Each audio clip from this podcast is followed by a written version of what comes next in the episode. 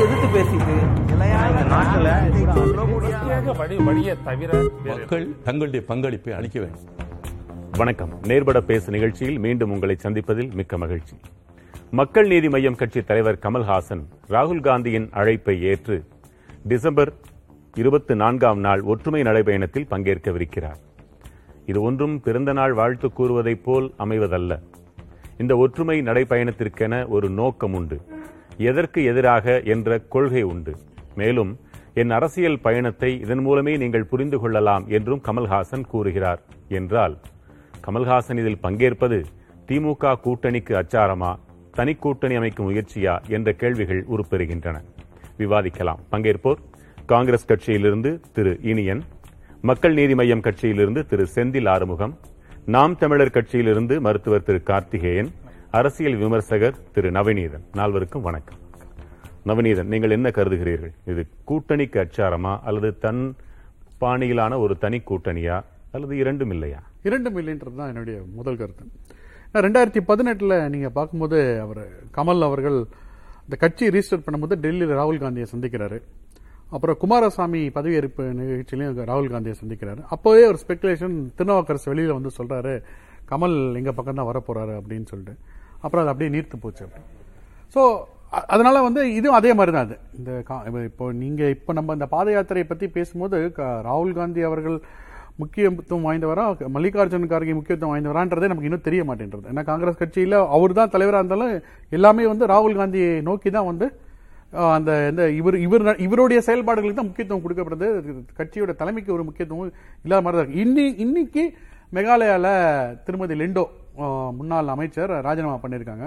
இன்னும் ஒரு இருபத்தி நாலு மணி நேரம் கூட ஆகல. தெலுங்கானால கிட்டத்தட்ட பன்னிரண்டு காங்கிரஸ் நிர்வாகிகள் ராஜினாமா பண்ணி இப்படி தொடர்ந்து கட்சிக்குள்ளேயே வந்து அவரால் ஒற்றுமையை கொண்டு வர முடியாத போது எப்படி தேசிய அளவுல வந்து கட்சியில பல முகங்கள் இருப்பது பல கட்சிகளிலும் நாம பார்க்கிறோமே.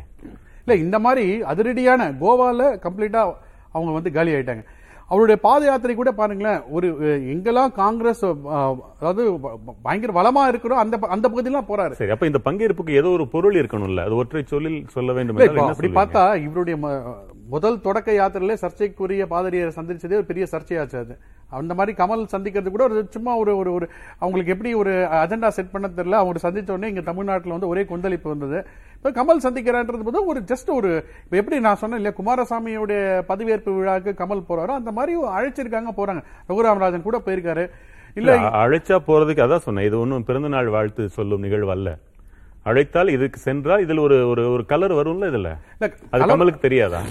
இல்ல இப்போ ரகுராம் ராஜன் இதுல சேர்ந்து இப்போ அந்த ஒரு கூட நடந்தனால வந்து ரகுராம் ராஜன் காங்கிரஸ் கட்சியுடைய தலைமையில கங்க- ஆனால் பாரதிய ஜனதாவிற்கு எதிரானவர் என்ற பிம்பம் தன் மேல் விழுவதை ஏற்றுக்கொள்ளத்தக்க நிலையில் அவர் இருக்கிறார். ஆனா இப்ப கமலை பொறுத்தவரைக்கும் இன்னும் வந்து பாரதிய ஜன- ஜனதாக்கு எதிரான பிம்பம்ன்ற பேர் வந்து இன்னும் ஃபுல்லா கமலுக்கு அந்த இமேஜ் இன்னும் வரல. அவர் வந்து அது வரணுன்றதுக்காக இதுல பங்கேற்கிறார்? மேபி இருக்கலாம். பட் ஆனா வந்து தனியா தான் ஏன்னா அவங்க இது இது வந்து எப்படின்னா ஆல்ரெடி திமுக காங்கிரஸ் கூட்டணிங்க பலமாக இருக்கிறது. இப்போ இங்க வந்து பாத்தீங்கன்னா இந்த கூட்டணி பத்தி குறிப்பா பேசினா தமிழ்நாட்டில் இருக்கிற காங்கிரஸ் அதில் இருக்கக்கூடியவங்களுக்கு ரொம்ப ஒரு பயமாகவும் இருக்கும். ஏன்னா பல காங்கிரஸ் தலைவர்கள் இன்னைக்கு வந்து அரசோட பல வாரிய தலைவராகவும் இருக்காங்க. அப்படிலாம் இருக்கிறச்சே வந்து டக்குன்னு கூட்டணியை விட்டு வெளியில வர முடியாது.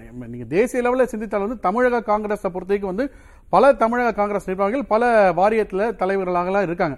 அதெல்லாம் வந்து கூட்டணி இது அமைத்தனால தான் அவங்களுக்கு அது கே கிடைத்தது அழகிரி பயம் இல்லாம நீங்க சொல்ற அந்த பயம் இல்லாம வரவேற்கிறோம்னு சொல்லிட்டார் இன்னைக்கு. சரி தொடர்ந்து பேசலாம். உங்கள் உங்க உங்க கருத்து என்னன்னு கேட்க முடியாது. உங்கள் நோக்கம் என்ன செந்திலாகும் இல்ல, மக்கள் நீதி மையத்தின் தலைவர் கமல்ஹாசன் அவர்கள் எப்பயுமே தன்னை வந்து ஒரு பெருமைமிகு இந்தியன். ஐம் ப்ரௌட் இந்தியன் அப்படி தான் சொல்லுவார்.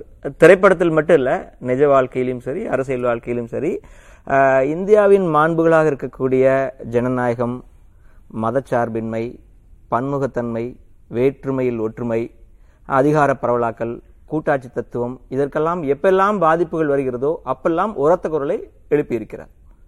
ஸோ அதன் அந்த அரசியல் பயணத்தின் தொடர்ச்சியாக இன்னைக்கு வந்து ஒரு குறிப்பிட்ட நிறத்தில் ட்ரெஸ் போட்டாலே மிகப்பெரிய சர்ச்சை ஆகுதுங்கிறது எந்த நாட்டில் நடக்குதுன்னு தெரில ஸோ அப்படிப்பட்ட சூழல் ந- நிலவக்கூடிய நிலையில் திரு ராகுல் காந்தி அவர்கள் தலைவர் கமல்ஹாசன் அவர்களுக்கு ஒரு கடிதம் அனுப்புகிறார் அழைப்பு அனுப்புகிறார் அது என்ன கட்சி தலைவராக கூட அனுப்பல. As a fellow citizen of India I am inviting you to join in the Bharat Jodo Yatra அப்படின்னு சொல்லி அழைப்பு கொடுக்குறாரு. அவர் ஃபெலோ சிட்டிசனாக அழைக்கிறாரு. ஒரு ஃபெலோ இந்தியனா கலந்துக்கணும் அப்படிங்கிற அடிப்படையில் தான் கலந்துக்கிறாரு. யாத்திரை இந்தியர்கள் எல்லோரும் சேர்ந்து திட்டமிட்டு தொடங்கிய யாத்திரையா?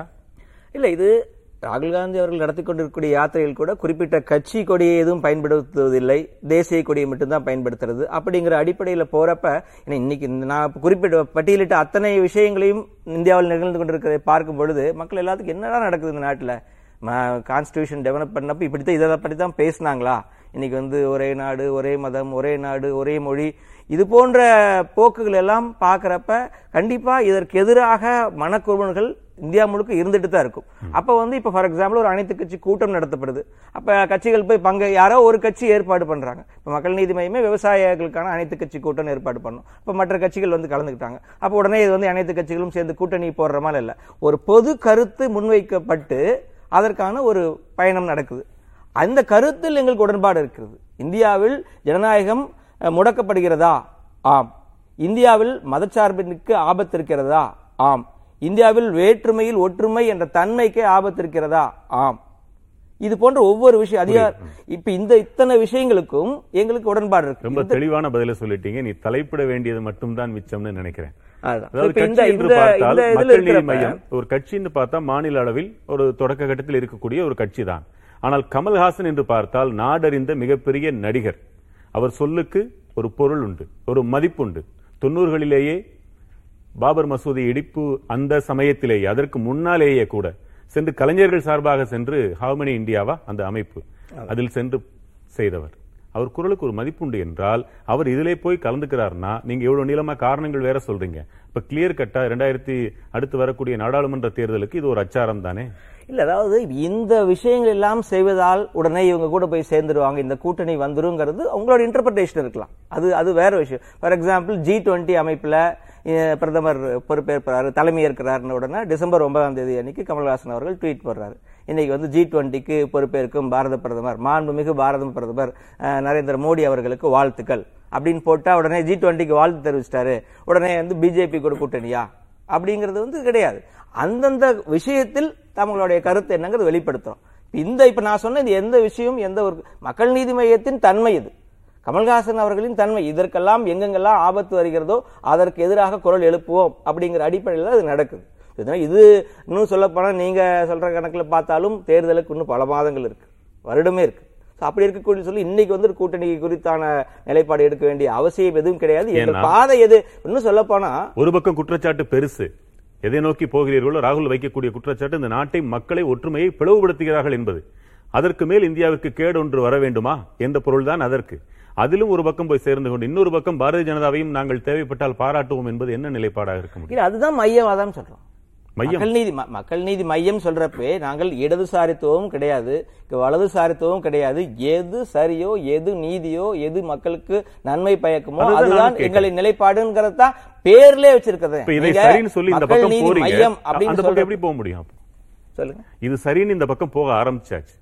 ஒரு ஒற்றுமை நடைபயணத்துக்கு ஆதரவு. மீண்டும் எப்படி அந்த பக்கம் ஒரு பாராட்ட வேண்டி இருந்தால் பாராட்டவும் செய்வோம்னு எப்படி சொல்ல முடியும் இல்ல அது அது- அதுதான் சொல்றேன். அந்த தன்மையே அரசியல் சித்தாந்தமே இங்க இந்தியாவில் இல்ல. உலகளவிலே இது குறைச்சலா தான் இருந்துட்டு இருக்கு நான் வந்து ஒரு முடிவு எடுத்துருவோம். இந்த முடிவின் அடிப்படையில தான் வந்து முன்னாடி ப்ரீ கன்சீவ்டு நோஷன் பாங்க அந்த முடிவின் அடிப்படையில் தான் பாராட்டுவோம். பாஜக எந்த நன்மை செய்தாலும் பாராட்டவே மாட்டோம். அப்படிங்கிறது வந்து எந்த வகையிலும் நியாயமான நிலைப்பாடாக இருக்க முடியாது? அந்த அடிப்படையில தான் இது தொடர்ச்சியா நீங்க ஒவ்வொரு இதையும் பார்த்திருக்கீங்க. இப்ப ஆர்டிஐ வந்துச்சு. ஆர்டிஐ வந்து ஆர்டிஐ சட்டம் நீர்த்து போவதற்கான எல்லா முயற்சியும் எடுக்கப்பட்டுச்சு. அதுக்கு இன்னைக்கு எத்தனை அரசியல் கட்சி தலைவர்கள் தேசிய அளவில் முகம் தெரிந்த தலைவர்கள் எவ்வளவு பேர் எதிர்த்து நின்னாங்க குரல் கொடுத்தாங்க? மக்கள் நீதி மையம் தலைவர் நீங்கள் அந்த கட்சியில். சேர்வதற்கு முன்னால் ஒரு தனிப்பட்ட மனிதராக செந்தில் ஆறுமுகத்தின் பணியும் அதில் அளப்பரியது. வாழ்த்துகள். இல்ல, தொடர்ந்து பேசலாம். இல்ல இதற்கு முன்னாடி நான் சொல்றேன். திரு கார்த்திகேயன் உங்கள் கருத்து என்ன? இப்ப நீங்க கூப்பிட்டு போயிருப்பீங்களா? கட்சி. நிச்சயமா போயிருக்க மாட்டோம். அவங்க கூப்பிட்டுருக்கவும் மாட்டாங்க. இன்னும் சொல்ல போனாக்கா தமிழ்நாடுல இருக்கக்கூடிய காங்கிரஸ் கமிட்டியை சார்ந்தவர்கள் எல்லாரும் சீமானண்ணனை வெட்டணுங்கிற அளவுக்கு வந்துட்டு பேசி கொண்டிருந்த நபர்கள் அவர்கள் கூப்பிடவும் மாட்டாங்க கூப்பிட்டு இருந்தாலும் போக மாட்டோம். எங்களுக்கு ஒரு இதே கமல்ஹாசன் இவர்களே அவர்கள் குறை சொல்லாததா இல்ல. பிஜேபியின் பி டீம்னு எங்களுக்கு சொல்றாங்க. எங்களுக்கு எங்களுக்கு தெளிவான ஒரு நிலைப்பாடு இருக்கு. இல்ல பிஜேபியின் பி டீம்னு அவங்கள சொன்னாங்க. இதுவும் கிட்டத்தட்ட வெட்டின மாதிரி தான் இல்ல அதுதான். எங்களுக்கு தெளிவான ஒரு நிலைப்பாடு இருக்கு. இந்தியாவுக்கு அப்படின்னு சொல்லிட்டு ஒரு தேசிய கட்சிங்கிற ஒரு கட்சியே தேவையில்லை அப்படிங்கறதுல வந்துட்டு எங்களுடைய தெளிவான நிலைப்பாடு. அப்படி இருக்கும்பொழுது தேசிய கட்சி ஒன்று ஆதரிச்சு நாங்க அதை போய் நிக்கணுங்கிற இது இல்ல. இப்ப கமலஹாசன் அவர்கள் ஏன் போய் நிக்கிறாரு அப்படின்னு நீங்க வந்துட்டு திரும்ப திரும்ப கேட்கும்போது உடைச்சு பேசணும் உண்மையாக பேசணும் அப்படின்னாக்க அவர் வந்துட்டு எல்லா விதங்களிலும் தன்னுடைய கூட்டணிக்கு உண்டான கதவுகளை திறந்து வைக்கிறார். அவ்வளவுதான் இதனுடைய நோக்கமாக நான் பார்க்குறேன். அவர் எங்கெல்லாம் வந்துட்டு தனக்கு உண்டான தேவைகள் இருக்குமோ அங்கெல்லாம் போயிட்டு ஒரு துண்டை போட்டு வச்சிடுறது. இங்கெல்லாம் நான் வந்துட்டு வைக்கிறேன் அப்படிங்கிற மாதிரி. நீங்க சொல்றீங்கல்ல இங்கேயும் இங்கேயும் பாராட்டுறாரு அங்கேயும் பாராட்டுறாருன்னு சொல்றீங்களா? இப்ப சொல்லும் போதே மோடியும் பாராட்டுறாரு இங்கேயும் போயிட்டு கலந்துக்கிறாரு அப்படின்னாக்க எல்லா விதங்கள்லயும் என்னுடைய கதவுகள் திறந்து வைக்கப்படுகிறது அப்படிங்கறத வந்துட்டு அவர் சொல்லிக்கொண்டே இருக்கிறார் இன்னும் சொல்ல போனா இதற்கு முன்னாடி நடந்த தேர்தல்கள் எல்லாம் நீங்க எடுத்து பாத்தீங்கன்னா தெரியும். யாராவது என்ன கூட்டணியில் சேர்த்துக்கோங்க சேர்த்துக்கோங்கிற மாதிரி தான் அவரோட நிலைப்பாடுகள் எப்பொழுதுமே இருந்து கொண்டிருந்தது. இன்னும் சொல்ல போனா அவர் அமைச்ச கூட்டணியில கூட ரொம்ப சொற்பமாக நிற்கக்கூடிய அளவுக்கு தான் இடம் இருக்குங்கும் போது கூட அவர்களுக்கு தூக்கி தூக்கி சீட்டை வந்துட்டு வாரி வழங்கின வள்ளலாக இருந்தார். ஏன்னாக்கா கூட்டணி வச்சால் மட்டும்தான் தன்னால் நிற்க முடியும் அப்படிங்கிற ஒரு நம்பிக்கையில் இருக்கிறாரு திரு கமலஹாசன் அவர்கள். எங்களை பொறுத்த வரைக்கும் நாங்கள் ஒரு நிலைப்பாட்டில் இருக்கிறோம். தனிச்சே செயல்படுவது தனித்து களம் காண்பது அப்படிங்கிறதுல நாங்கள் தெளிவாக இருக்கிறோம். அதை மீண்டும் மீண்டும் செய்து கொண்டே இருக்கிறோம். அதற்குண்டான ஏற்பாடுகளையும் நாங்கள் தயாராக வச்சிருக்கிறோம். அப்படி இருக்கிற பட்சத்தில் எங்களுக்கு குழப்பம் இல்லை. யாரை ஆதரிக்கணும் யாரை எதிர்க்கணும் அப்படிங்கிறதுல நாங்கள் தெளிவாக இருக்கிறோம். எங்க வந்துட்டு யாரெல்லாம் தவறு செய்கிறார்களோ அவர்கள் எல்லோரையும் எதிர்ப்பது. அதுல வந்துட்டு சமரசமே இல்லை அப்படிங்கறதுல நாங்க மிக தெளிவா இருக்கிறோம். அதனால எங்களுக்கு அந்த குழப்பம் இல்லை அப்படிங்கறத நான் நினைக்கிறேன். நல்லது எல்லோரையும் பாராட்டுறது எங்கள் கொள்கைன்றாரு. தீங்கு செய்கிற எல்லோரையும் எதிர்ப்பது எங்கள் கொள்கை நீங்க சொல்றீங்க. ரெண்டு ஒண்ணு தானே? இல்ல நல்லது செய்தால் கண்டிப்பா பாராட்டலாம். ஆனா அந்த நல்லதுக்கு பின்னாடி ஒரு தீங்க நீங்க ஒளிச்சு வச்சுக்கிட்டே நீங்க நல்லது செய்வது போல பாவலா பண்ணாக்க அதை நாங்க எதிர்க்க தான் செய்வோம். நீங்க கமல்ஹாசன் மட்டும் அதுல கலந்துக்கலையே. எத்தனையோ பேர் ரகுராம் ராஜன்ல இருந்து யோகேந்திர யாதவ் மேதா பட் இல்ல அதுதான் சொல்றேன். அரசியல். நோக்கத்திற்காக தன்னுடைய நிலைப்பாடுகளை அப்பப்போ மாற்றிக்கொண்டே இருப்பவர்கள். கலைஞராக இதுல கலந்துகிட்டா என்ன நினைச்சு கலந்துக்கட்டும் அதுல எங்களுக்கு பிரச்சனை இல்ல. நாங்க என்ன சொல்றோம்? தெளிவான முடிவுகளை நீங்க வந்துட்டு எடுங்க. அந்த முடிவுகளை வெளியில அறிவிங்கன்னு சொல்றோம். மக்களுக்கு வெளிப்படையா அறிவிங்க. நீங்க யார்? இப்ப நான் இவர் சொல்றாரு இல்லையா? ரெண்டு பேரும் வந்துட்டு அடிச்சுக்கிறாங்க. ஒருத்தர் வந்துட்டு ஒருத்தர் இன்னொருத்தர் போட்டு அடிக்கிறாரு அப்படின்னாக்க நீங்கள் நல்லவன் பக்கம் நிற்கிறீங்களா கெட்டவன் பக்கம் நிற்கிறீங்களாங்கிறது தெளிவான முடிவு எடுத்து அதை சொல்லுங்கிறோம் இல்லை நாங்கள் நடுவில் நிற்போம் நீங்கள் அடித்தாலும் பரவாயில்ல ஆதரிப்போம். நீங்கள் வந்துட்டு அடி வாங்கினாலும் பரவாயில்ல எதிர்ப்போம் அப்படிங்கிறது வந்துட்டு ஒரு தவறான கொள்கை முடிவாக இருக்கும் அப்படிங்கிறது தான் எங்களுடைய நிலை இது இது இது வன்மையாக மறக்கக்கூடிய விஷயம். அதாவது நல்லவர் கெட்டவர் அவங்கவுங்க பார்வைக்கு உட்பட்ட விஷயம் அது கான்டாக்சுவலாக இருக்கக்கூடிய விஷயம். இன்னைக்கு வந்து பாஜக ஆட்சியில் நடக்கக்கூடிய அநியாயங்கள் அட்டுவணைகள் அத்தனைக்கும் எதிர்குரல் வந்து தொடர்ச்சியாக வந்திருக்குது. இன்னும் சொல்லப்போனால் மிஸ்டர் ஹிட்லர் இது ஜெர்மனி அல்ல.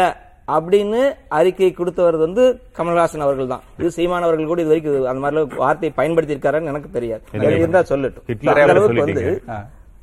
நிறைய பண்ணிருக்காரு நிறைய பண்ணிருக்காரு ஆனந்த் சீமான் அவர்கள் விமர்சிக்காத வார்த்தைகளே இல்ல. புரோக்கர் உலக உலக அளவில் இருக்கக்கூடிய ஒரு புரோக்கருங்கிற அளவுக்கு கூட விமர்சிச்சிருக்கிறாரு. நீங்க அரசியல் ரீதியா எல்லா பக்கம் துண்டு போட்டு வைக்க வேண்டிய அவசியம் இங்க யாருக்கும் கிடையாது. ஏன்னா, இலை மலர்ந்தால் ஈழம் மலரும்னு ஒரு பக்கம் மேடையில பேசிட்டு அதையும் மாத்தி மாத்தி பேசிட்டு இருக்கக்கூடிய சூழல்கள்லாம் நம்ம இங்க பார்த்தோம். மறக்க மாட்டீங்க எதையும்? எதையும் மறக்க மாட்டீங்க. அதுதான். கண்டிப்பா அதையும் அதுவும் மேடை மேடையில பேசப்பட்டதுல இலை மறந்துட்டா இலை இலை மலர்ந்துட்டா ஈழம் மலர்ந்து மலர்ந்து விடும் அப்படிங்கிற நிலைப்பாடு இன்னைக்கு இருக்குதான்னு சொல்ல சொல்லுங்க. இல்ல, அதே நிலைப்பாடு இன்னைக்கு இன்னைக்கும் இரட்டை இலை மலர வேண்டும் என்பதுதான் நாம் தமிழரின் நிலைப்பாடா? சீமான் அவர்களின் நிலைப்பாடா இன்னைக்கு மேடையில பேசுவாராங்க மட்டும் பதில் சொல்லுங்க நாம் தமிழர் அரசியல் ரீதியாக போட்டியிடாத போது அதாவது நாங்க வந்துட்டு வேட்பாளரை நிறுத்தி போட்டியிடாத போது நடந்த நிகழ்வுகளை நீங்க பேசுறீங்க. நாங்க இப்ப போட்டியிடுறோம் நாங்க வந்துட்டு மாற்றுன்னு அறிவிக்கிறோம். இது இவர்கள் எல்லோரையும் நம்பி ஏமாந்த பிறகு இல்லை நாங்களே மாற்று. நாங்க தான் வந்து இதை சரி செய்ய முடியும் நம்பி வரோம் முன்னாடி பின்னாடி கிமு கிபின்னு பேசிட்டு இருக்கிற தேர்தல் நிலைப்பாடு வந்தாச்சு சரி. தேர்தல்ல கொள்கை அது ஈழம் ஈழம் எங்க அண்ணன் எங்க அண்ணன் இவர் கூட இது சாப்பிட்டேன் அது சாப்பிட்டேன்னு அப்படி பேசிட்டு இருக்கக்கூடிய ஒரு தலைவருக்கு இவ்வளவு செம்மாந்த அறிவு படைத்த தலைவர்னு சொல்றவரு நான் முன்னாடி தான் வந்து இலை மலர்ந்தால் ஈழம் மலரும் சொல்லுவேன் இப்ப சூரியன் மலர்ந்தால் தான் ஈழம் மலரும் சொல்லுவேங்கிறது வந்து எந்த வகையிலும்? நீங்க நாளைக்கு சொன்னாலும் சொல்லுவீங்க ஏன்னா அது வந்து அது முன்னாடி கமலஹாசனுடைய இல்ல இல்ல. நீங்க இந்த இல்ல. நிலைப்பாடு நாங்க தெளிவான. இருக்குதா இல்லையா அதுக்கு பதில் சொல்லுங்க இல்ல, இலை மலர்ந்தால் இல்ல, ஈழம் இல்ல. மலரும் நிலைப்பாடு இல்ல, நிலைப்பாடு இல்ல. இருக்குதா? நிலைப்பாடு இல்ல. அப்ப நிலைப்பாடு நீங்க மாத்திட்டு இருக்கீங்க நிலைப்பாடு நிலைப்பாடு ஒண்ணு இல்லையா ஒன்று ஒரே நிலைப்பாடு நிலைப்பாடு. எங்களுக்கு நாங்க எந்த அரசியல் ரீதியாக மதவாதிகளுக்கு எதிராக குரல்படுவதிலும் மதவாதிகளுக்கு எதிராக குறிப்பிடுவதிலும் பிரித்தாளும் சூழ்ச்சிக்கு எதிராக குரல் கொடுப்பதிலும் என்றாவது ஒரு நாள் கமல்ஹாசன் அவர்கள் பிற- பிறந்து பேசி இருக்கிறாரா. என்றாவது ஒரு நாள் வந்து அதுக்கு எதிர்ப்பு எழுப்பதற்கு வந்து? தவறி இருக்கிறாரா? சொல்ல சொல்லுங்களேன். இப்ப நீங்க இந்த இதே எடுத்து பாருங்க. எதுக்காக நூத்தி எட்டாவது நாள் போய் கலந்துக்கிறாரு? மதவாதத்துக்கு எதிராக பேசுவோம்னு வந்துட்டு இவர் வாய் வார்த்தையாக சொல்லலாமே தவிர அவர் செயல்பாட்டு அடிப்படையில் எடுத்து பாத்தீங்கன்னாக்கா எல்லாமே ஒரு மதத்தை நோக்கி ஏழாவது நாள் கலந்துட்டா ஓகேவா ஏன் கலந்துக்கிறீங்க? அதை சொல்லுங்க நூற்றி. எட்டாவது நாள் ஏன் தேர்ந்தெடுத்து கலந்துக்கிறீங்க அதுக்கு. பதில் சொல்லுங்க அதுதான். இலை இளைய பேசலாம் ஈழத்து பேசலாம் நூத்தி எட்டுக்கு நூற்றி எட்டு வைணவர்களுக்கு உகந்த நாள்ன்ற பொருளை நீங்க சொல்றீங்கன்னு நான் நினைக்கிறேன். நிச்சயமா. அவசரத்தில் இல்ல ஒவ்வொரு ஆம்புலன்ஸ்க்கு நூற்றி எட்டு தானே? ஒவ்வொரு முறையிலையும் ஒவ்வொரு முறையில் நீங்க கமலஹாசன் அவர்களுடைய நான் மிகப்பெரிய ரசிகன். அவருடைய படங்களை எல்லாம் வந்துட்டு அவ்வளவு ரசிச்சு பார்த்தவன். அதனால சொல்றேன் அது நீங்க டீகோட் பண்ணி பாத்தீங்கன்னா தெரியும் அவர் எவ்வளவு தூரம் வைணவத்தை சார்ந்தே அவர் நடந்து கொள்வார் வைணவத்தை சார்ந்தே பேசுவாருங்கிறது. அவரை சினிமா ரசிகரா இருந்து நீங்க பாத்தீங்கன்னா போதும். அரசியல்வாதியாக இருக்கணுங்கிற அவசியம் கூட இல்ல. பொன்னியின் செல்வன் விவகாரத்துல நீங்க பாத்தீங்க பொன்னியின் செல்வன் விவகாரத்துல ஒரு வைணவத்துக்கு பேசினாரா சைனத்துக்கு சைவத்துக்கு பேசினாரா அப்படிங்கிற விஷயங்கள் நம்ம இங்க பாத்துக்கலாம் சரி இனியன் என் பயணத்தை புரிந்து கொண்டாலே கூட்டணி தொடர்பாக நான் எந்த திசையில் பயணிக்கிறேன் என்பது புரியும். விரைவில் தமிழகமெங்கும் சுற்றுப்பயணம் செய்ய திட்டமிட்டிருக்கிறேன். பூத் கமிட்டி உள்ளிட்ட பல முக்கிய முடிவுகள் இந்த கூட்டத்தில் ஆலோசிக்கப்பட்டன. இது வந்து பேசி முடிச்சிட்டு வந்ததுக்கு அப்புறம் கொடுத்த பேட்டி. அப்படின்னா என்ன அர்த்தம்? காங்கிரஸ் அவரை இழுத்து விட்டது என்று பொருளா? ஏனென்றால் தனக்கு எதிராக நிற்பவர்களை அழைப்பதென்றால் எல்லா கட்சிகளும் இப்போ சீமானுக்கு அழைப்பு விடுத்திருக்கணும். இல்லை. குறிப்பிட்ட சில பேருக்கு தான் அழைப்புகள் சென்று சேர்ந்திருக்கின்றன. என்ன காரணம்? இல்லை முதல்ல இப்ப நீங்க சொன்ன விஷயம் வந்து திரு கமலஹாசனுடைய தனிப்பட்ட கருத்து கட்சியினுடைய நிலைப்பாடு. காங்கிரஸ் கட்சி கூட்டணிக்காக அவர் அழைக்கவில்லை. பாரத் ஜோடோ யாத்ரா என்பது இந்தியாவின் ஒற்றுமைக்காகவும் இந்திய அரசின் சட்டத்தை பாதுகாக்குவதற்காக நடப்ப- நடைபெறுகின்ற ஒரு பேரணி. அதில் மாற்றமே இல்லை. அதுதான். சோ அப்போ இந்தியாவில் இருக்கக்கூடிய அனைத்து ஜனநாயக மதசார்பற்ற முற்போக்கு சக்திகளை அடைக்கக்கூடிய வேலையில தான் ராகுல் காந்திக்கு பின்னாடி இருக்கக்கூடிய ஒரு கோர் டீம் செய்து கொண்டிருக்கிறது. அந்த அடிப்படையில தான் திரு கமலஹாசன் அவர்களை அழைத்திருக்கிறோம். ஏன்னா எங்க கட்சியினுடைய கொள்கைகளுக்கும் அவர் கட்சியின் கொள்கைகளும் நிறைய சிமிலாரிட்டிஸ் இருக்கு. நாங்களும் மையம் தான். சென்டர் லெஃப்ட் தான். அவங்களும் சென்டர் லெஃப்ட் தான். அவங்களும் தேசத்தை மீது நம்பிக்கை வச்சிருக்காங்க. நாங்க தேசத்தை நம்பிக்கை வச்சுக்கிறோம் அந்த அடிப்படையில நாங்க திரு கமலஹாசன் அவர்களை அழைக்கிறோம். இது தெரியாம தான் நீங்க தனி கட்சி ஆரம்பிச்சீங்களா? ஏற்கனவே ஒரு மிகப்பெரிய மையம் ஒண்ணு இருக்குதே. இந்திய அளவுல ஒரு மிகப்பெரிய சென்டர் லெஃப்டாக காங்கிரஸ் இருக்கிறது. தமிழகத்தில் அவர் கொஞ்சம் ஸ்ட்ராங்காவே இருக்கிறாங்க. அந்த அடிப்படையில் நாங்க அவரை அழைச்சிருக்கோம். கூட்டணி குறித்து எந்த பேச்சுவார்த்தையும் இது கட்சிக்கான அரசியலுக்கான ஒரு நடைபயணமே இது கிடையாது. தலைவர் ராகுல் காந்தி அவர்கள் எந்த இடத்துலயுமே அரசியல் குறித்து எதுவுமே பேச அதற்காக அரசியல் பலன் கிடைக்காதுன்னு சொல்லுவீங்களா? கிடைக்கலாம். அது அதர் அவுட்கமா இருக்கலாம். ஆனா எங்களுடைய- கிடைத்ததை பகிர்ந்து கொள்ளாமல் இருப்பீர்களா? முதலில் கட்சியினுடைய கட்சியினுடைய நலன் முக்கியமா நாட்டினுடைய நலன் முக்கியமா என்றால் நாடுதான் முக்கியம் என்று நடந்து கொண்டிருக்கிறார் ராகுல் காந்தி அவர்கள். அதுல அனிதாவின் பெற்றோர்கள் இருந்து ரகுராம் ராஜன் எல்லாரையும் பார்த்துட்டு இருக்கிறார் அவர். சோ அந்த அடிப்படையில் திரு அழைப்பிட்டு இருக்காங்க அவர் டெல்லியில சந்திக்கிறாங்கிறது மகிழ்ச்சியான தருணம் தான் நாளைக்கு கூட்டணிக்கு வந்தாலும் மகிழ்ச்சி தான். எங்களுக்கு எந்த வருத்தமும் கிடையாது. ஆனா கூட்டணி குறித்து எந்த பேச்சுவார்த்தையும் இதுவரை நடைபெறவில்லை என்றுதான் டெல்லியில இருந்து எல்லா தகவலும் வருது நாட்டிற்கு எந்த ஒரு அவசர நிலையும் இல்லை துயரமும் இல்லைன்னு சொல்லக்கூடிய வலதுசாரிகள் அவர்களை ஆதரிக்கக்கூடியவர்கள் பெரும்பகுதியினர் நாட்டுல ஒரு ஐம்பது ஐம்பதுன்னு வைச்சா கூட இருக்கிறாங்கன்னு வச்சுக்கோங்க. என்றால் நீங்கள் சொல்லக்கூடியது தீவிரமாக சொல்லக்கூடியவர்கள். உங்களோடு யார் பயணிக்கிறார்களோ அவர்களும் அதே தீவிரத்தன்மையோடு உங்கள் போக்கோடு ஒத்துப்போகிறவர்களாகத்தானே மக்கள் பார்ப்போம். ஆமா அதுதான். எங்களோட ஒத்து போகிறவர்கள் தானே திரு. கமலஹாசன் அவர்கள். கொள்கை ரீதியாக ஒரு நேஷ்- ஒரு சென்ட்ரல் லெஃப்ட் பாலிடிக்ஸ் இருக்கக்கூடியவர் தான் இருக்கிறாரு. ஏற்கனவே எங்கிட்ட திமுக கூட்டணியில் நம்ம வலுவாக இருக்கிறோம். சமூக நீதி கூட்டணியாக இருக்கிறது கூட்டணி. ஒரு மாநில சுயாட்சிக்கான கூட்டணியாக இருக்கிறது. அது இருந்தாலும் கூட அவங்களுக்கு ரெண்டரை பர்சன்ட் ஓட்டு வாங்கியிருக்காங்கல்ல. சோ நம்ம கன்சிடர் பண்ணலாம் எதிர்காலத்தில். ஆனால் அதெல்லாம் இருந்தாலும் கூட இந்த அழைப்பு என்பது அரசியலுக்கான அழைப்பு அல்ல. இது வெறும் வந்து வெறும் ஒரு ஒரு ஜனநாயகத்துக்கான அழைப்பாக தான் இருக்கு. அப்படித்தான் நம்ம பார்க்கணும். அதோட சுருக்கிக்கிறது நல்லதுன்னு நினைக்கிறேன் ஆனா அவர் அப்படி சொல்லலையே. கமல்ஹாசன் அப்படி முதல்ல கமல்ஹாசன் எப்பொழுதுமே எல்லா திரைப்படங்களையும் கூட. நான் குறிப்பாக உணர்த்துவேன். நீங்கள் பதினைந்து ஆண்டுகளுக்கு புரிந்து கொண்டால் புரிந்து கொள்ளுங்கள் என்று சொல்லக்கூடியவர் தான் அவர். அரசியலிலும் அப்படித்தானே இருப்பார். சொல்கிறார் என்றால் என்ன காரணம்? ஏதோ ஒன்று இருக்கத்தான் சரி ஒருவேளை உங்களோடு அவர் இணைந்து கொள்ள விருப்பப்பட்டால் இணைப்பு சாத்தியமா? நிச்சயமாக நாங்கள் இணைப்பது ரெடியாக தான் இருக்கிறோம் நாங்க. அகில இந்திய அளவுல ஐக்கிய முற்போக்கு கூட்டணி வலுவாக வேண்டும் என்று தான் தலைவர் ராகுல் காந்தி விருப்பப்படுறாரு அந்த அடிப்படையில் கமலஹாசன் தான் வேணாம் சொல்ல மாட்டோமே நாங்க. ஆனா தமிழகத்துல மற்ற கட்சிகள் ஏற்றுக்கொள்ளுமா? அதுக்கான பேச்சுவார்த்தை நடத்தணும் அதுக்கான ஒரு டிஸ்கஷன் நடத்தணும் நெகோசியேஷன் நடத்தணும்? அதுல எந்த மாற்று கருத்து எங்களுக்கு இல்லையே. தேர்தல் பரப்புரையில் அவங்க கொஞ்சம் நஞ்சம் பேசல. தேர்தல் அறிக்கையிலே தமிழக அரசியல் சாக்கடையை சரிப்படுத்துவோம். இவர்களது பிடியிலிருந்து தமிழகத்தை மீட்டெடுப்போம். இரண்டாம் சுதந்திர போராட்டத்தை நடத்த வேண்டும். திமுக அதிமுக வெற்று காகித அறிக்கைகளை வெளியிடும் சாக்கடை அரசியல் கட்சிகள். அந்த அளவுக்கு தீவிரமா பேசிட்டாங்களே இனி ஏற்பு இணைப்பு சாத்தியப்படுமா? இல்ல இதை விட பயங்கரமா பேசினாங்கன்னா நீ கூட்டணியில் இருக்கிறாங்கன்னு வச்சுக்கோங்களேன். திரு. நவநீதன் முதலில் இந்த யாத்திரையை புறக்கணித்து வந்ததாகவே தெரிந்தது பாரதிய ஜனதா கட்சி. அதுவும் இப்பொழுது அதற்கு ஒரு பொருள் கொடுத்து மதிப்பு கொடுத்து விமர்சிக்க தொடங்கி விட்டார்கள். இன்னொரு புறம் கல்கத்தா திரைப்பட விழாவை நான் இதுல ஒரு உதாரணத்துக்காக சேர்க்கிறேன். அமிதாப் பச்சன் ஷாருக் கான் போன்றவர்கள் கூட சினிமா என்ற கலை சாதனத்தின் சுதந்திரத்தில் தலையிடாதீர்கள் என்று. கமல்ஹாசன் இப்ப ராகுல் காந்தியோட யாத்திரையில் இணைகிறார். ஆக பாரதிய ஜனதாவிற்கு எதிராக அறிவுஜீவிகள் கலைஞர்கள் ஏன்னா அந்த லிஸ்ட் ஒன்று சொன்னேன் இல்லையா? யோகேந்திர யாதவ் மேதா பட்கர் பிரசாந்த் பூஷன் துஷார் காந்தி அமோல் பாலேக்கர் ரியாஸ் சென் தொடங்கி ஸ்வரா பாஸ்கர் வரை இப்படி பலதரப்பட்ட பிரிவினரும் சேர்ந்து கொண்டே இருக்கிறார்கள். இதன் பொருள் என்ன? இது எல்லாமே இது டெஃபினட்டாக வந்து பாஜக எதிர்ப்பு தெரிவிக்கிறவங்க தான் இந்த நடைபாதையில் இருக்கிறத நடைப்பயணத்தில் இருக்கிறத நம்ம பார்க்க முடியுது. குறிப்பாக சொல்ல இந்த மேத்லா பட்கருடைய ராகுல் காந்தியோட பயணம்ன்றது ஒரு பெரிய தாக்கத்தை ஏற்படுத்தியிருக்குது குஜராத் தேர்தலில். அவர் எப்போ அந்த அம்மையாரோட கை சேர்ந்து அந்த நடைப்பயணம் மேற்கொண்டாரோ குஜராத் தேர்தல் பரப்புரையில் வந்து அது கடுமையாக எடுத்து செல்லப்பட்டது. அதுவே ஒரு முக்கியமான ரீசன். காங்கிரஸ் வந்து இன்னும் சீட்டு கம்மியாக வாங்குறதுக்கு ஒரு ரீசனாக கூட சொல்லப்படுகிறது. ஸோ அப்போ அவர் தேர்ந்தெடுக்கக்கூடிய பிரபலங்கள்லாம் யாருன்னு பாருங்கள் ஒரு- அவங்க கட்சிக்கே வந்து ஒரு பின்விளைவு பின்னடைப்பு ஏற்படுத்தக்கூடியவங்கள தான் அவங்க செலக்ட் பண்ணுறாங்க அதாவது அந்த ஒன்றில் தமிழ்நாட்டிலேருந்து அவர் இங்கேருந்து தாண்டி போகிறதுக்குள்ள பொன் கிருஷ்ணமூர்த்தி அவர்களுக்கும் ஜோதிமணி அவர்களுக்குமே சர்ச்சை வந்து சமூக வலைதளத்தில் பெரிய அளவுக்கு வெடித்ததை பாருங்க. வசூல் வேட்டை என்ற அளவுக்கு போயிடும். ஸோ நம்ம பார்க்குறோம் ஸோ இங்கேருந்து அடுத்த ஸ்டேட் போகிறதுக்குள்ளே இதே ஸ்டேட்லேயே ஒரே பிரச்சனை. ஸோ அப்படி இருக்கிறது இது எப்படி ஒரு ஒருங்கிணைந்த யாத்திரையாக இருக்கும்ன்றது ஒரு. மேத்தா பட்கர் குஜராத்தில் ஒரு விளைவை ஏற்படுத்துகிறது என்று நீங்கள் சொன்னால் அந்த அம்மையார் அங்கே சென்றது மற்ற மாநிலங்களில் என்ன செய்தியை சொல்லியிருக்கிறது இல்ல நான் குறி- குறிப்பா மேதா பட்கர் பத்தி நான் சொல்லும்போது இந்த இதுதான் சொல்ல முடியும்.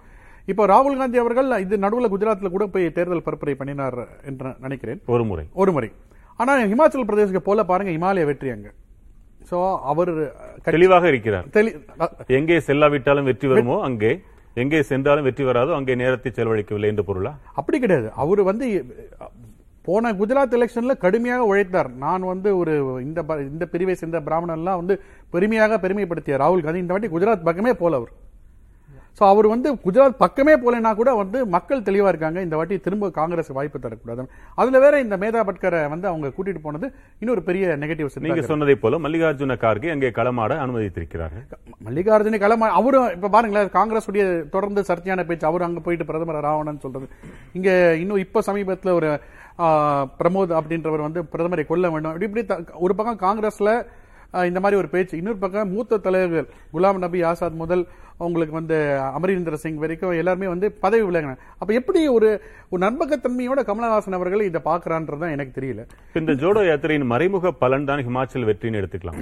பிரியங்கா வாத்ரா அவர்களின் தேர்தல் பரப்புரை தான் காங்கிரஸ் வந்து பெருசா சொல்லிக்கிறாங்க வேற ஒண்ணுமே இல்ல.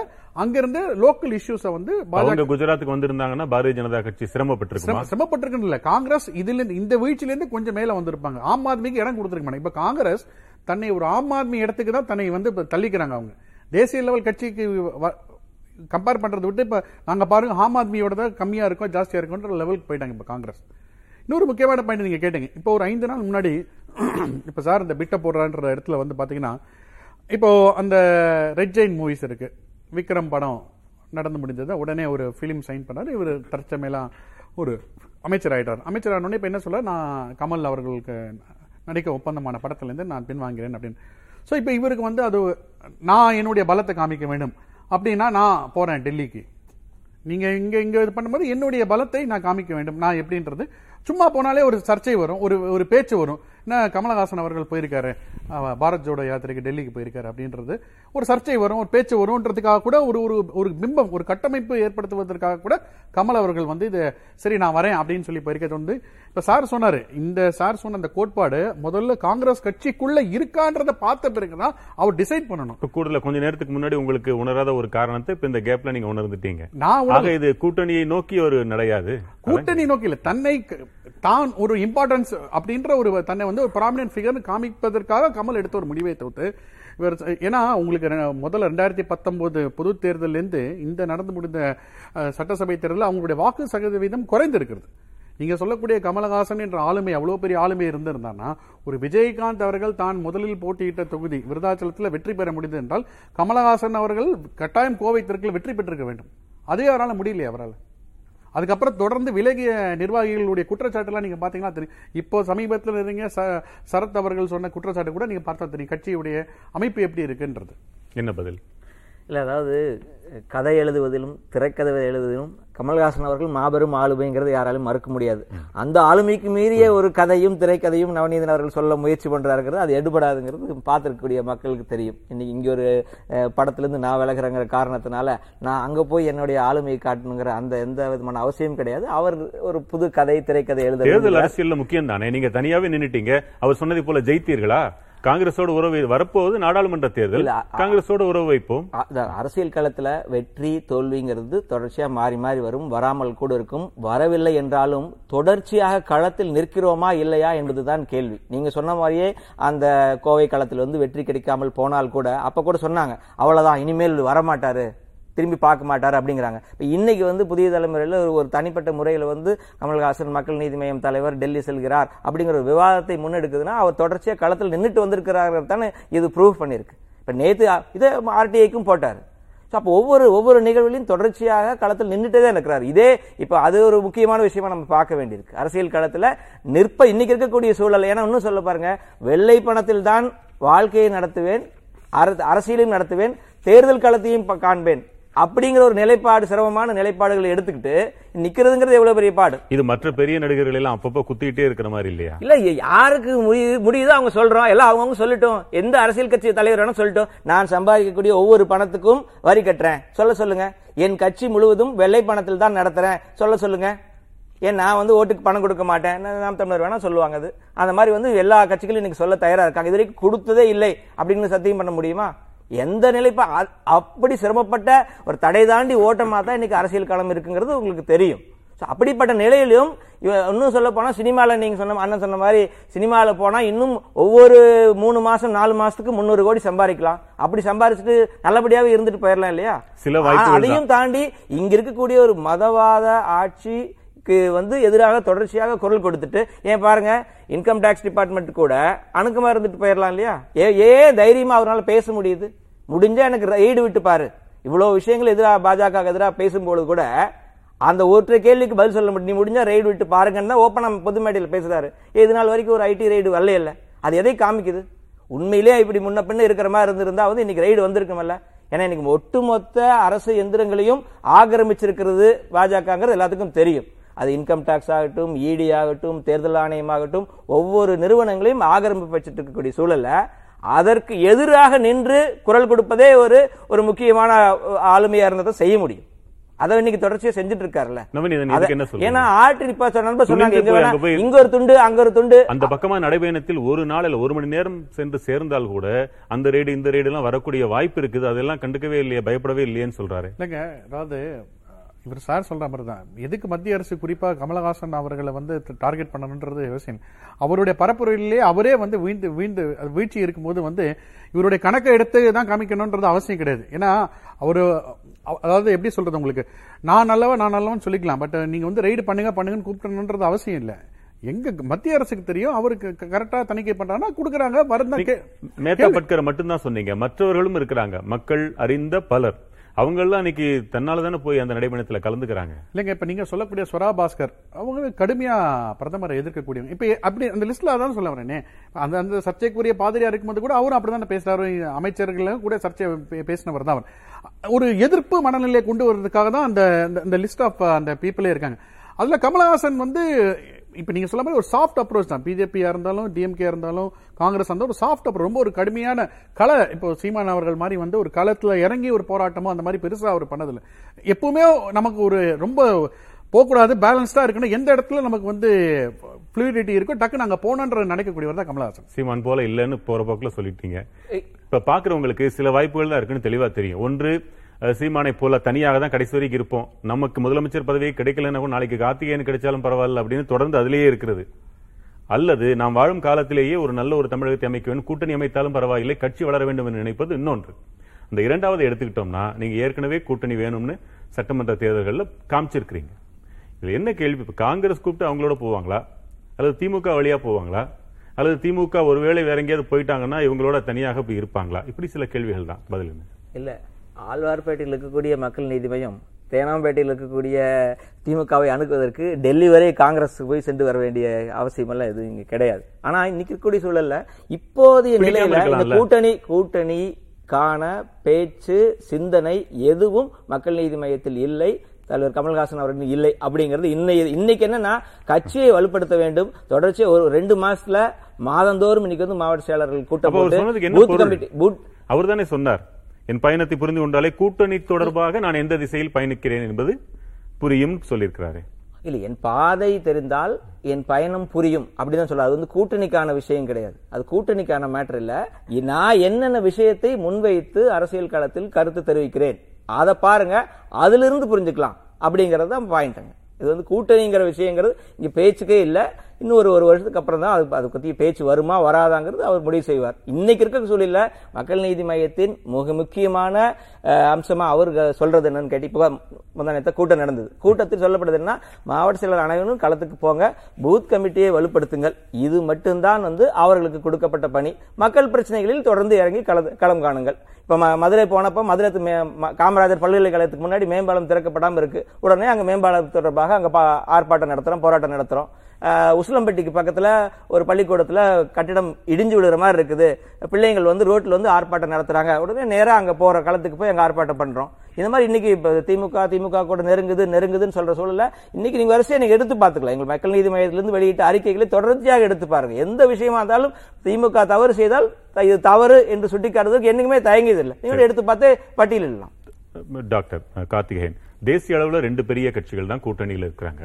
மூன்றாவதாக ஒன்று மலருது ஆம் ஆத்மி. அதிலிருந்தே தான் நீங்கள்லாம் வந்திருக்கிறீங்க இங்கே. தமிழகத்திற்குள் அதற்கு வாய்ப்பில்லை என்பது பு- புலனாகிறது.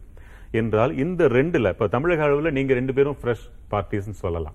பத்து பதினைந்து ஆண்டுகள் ஆனாலும் கூட மக்கள் மனதில் அழுந்த பதிந்த இரண்டு கட்சிகளில் நீங்க ரெண்டு பேர். நீங்க தனியாவே நிற்பேன்னு சொல்றீங்க. அவங்க வாய்ப்பு கிடைத்தால் மேலே ஏறிவிட பார்க்கிறார்கள். இப்போ இருவரில் இந்த இரண்டாயிரத்தி இருபத்தி நான்கு நாடாளுமன்ற தேர்தல் ஏதோ ஒருவருக்கு நல்ல ஒரு வாய்ப்பையும் இன்னொருவருக்கு மீண்டும் அதிலேயே கிடக்க வேண்டும் என்ற நிலைமையும் ஏற்படுத்தி விடும் நினைக்கிறீங்களா? இல்ல நிச்சயமாக வாய்ப்பு. எதிர்பார்க்கறீங்க? இல்ல நிச்சயமாக இல்ல. இப்போ நாங்க வந்துட்டு ஐயா சொல்வது போல நாங்க வந்துட்டு வெற்றி மட்டும்தான் எங்களுடைய இலக்கு அப்படிங்கறதுல நாங்க இல்லவே இல்லை. எங்களுடைய நிலைப்பாடு என்னன்னாக்க கட்சிக்குன்னு ஒரு ஒரு கொள்கையை வகுத்து நிக்கிறோம். இந்த கொள்கையிலிருந்து வழுவாம நாங்க வந்துட்டு முழுவதுமா நிக்கணும் அப்படிங்கறத நாங்க முடிவெடுத்திருக்கோம். கூட்டணி நிச்சயமாக இல்லை குறிப்பாக இந்த அதிமுக திமுக காங்கிரஸ் பாஜக. இந்த நாலு கட்சிகளோடு கூட்டணி எப்பொழுதும் கிடையாது. அப்படிங்கறத நாங்க வந்துட்டு கட்சி ஆரம்பிச்ச போது அறிவிச்சோம். இப்போ வரைக்கும் அதே நிலைப்பாட்டில் தான் இருக்கிறோம். இவர்களுக்கு வந்துட்டு நாங்க ஐயா சொல்றது போல அப்பப்போ வந்துட்டு திமுகவையும் அண்ணன் பாராட்டி இருக்காரு அதிமுகவையும் பாராட்டி இருக்காரு அதெல்லாம் நடந்திருக்கும். ஆனா நீங்க வந்துட்டு தவறு செஞ்சால் ஒரு ஒரு நொடி கூட அதை வந்துட்டு தாமதிக்காம அவர்களை எதிர்த்து அறிக்கை விட்டு அதுக்கு எதுக்காக போராடி எல்லாத்தையும் செய்யக்கூடிய கள அரசியல்வாதியாக அண்ணன் சீமான் இருந்து கொண்டே இருக்கிறார். அது எப்பொழுதும் இருப்போம் இப்படிதான் இருக்க போறோங்கிறத நாங்க முடிவா சொல்லிட்டோம்.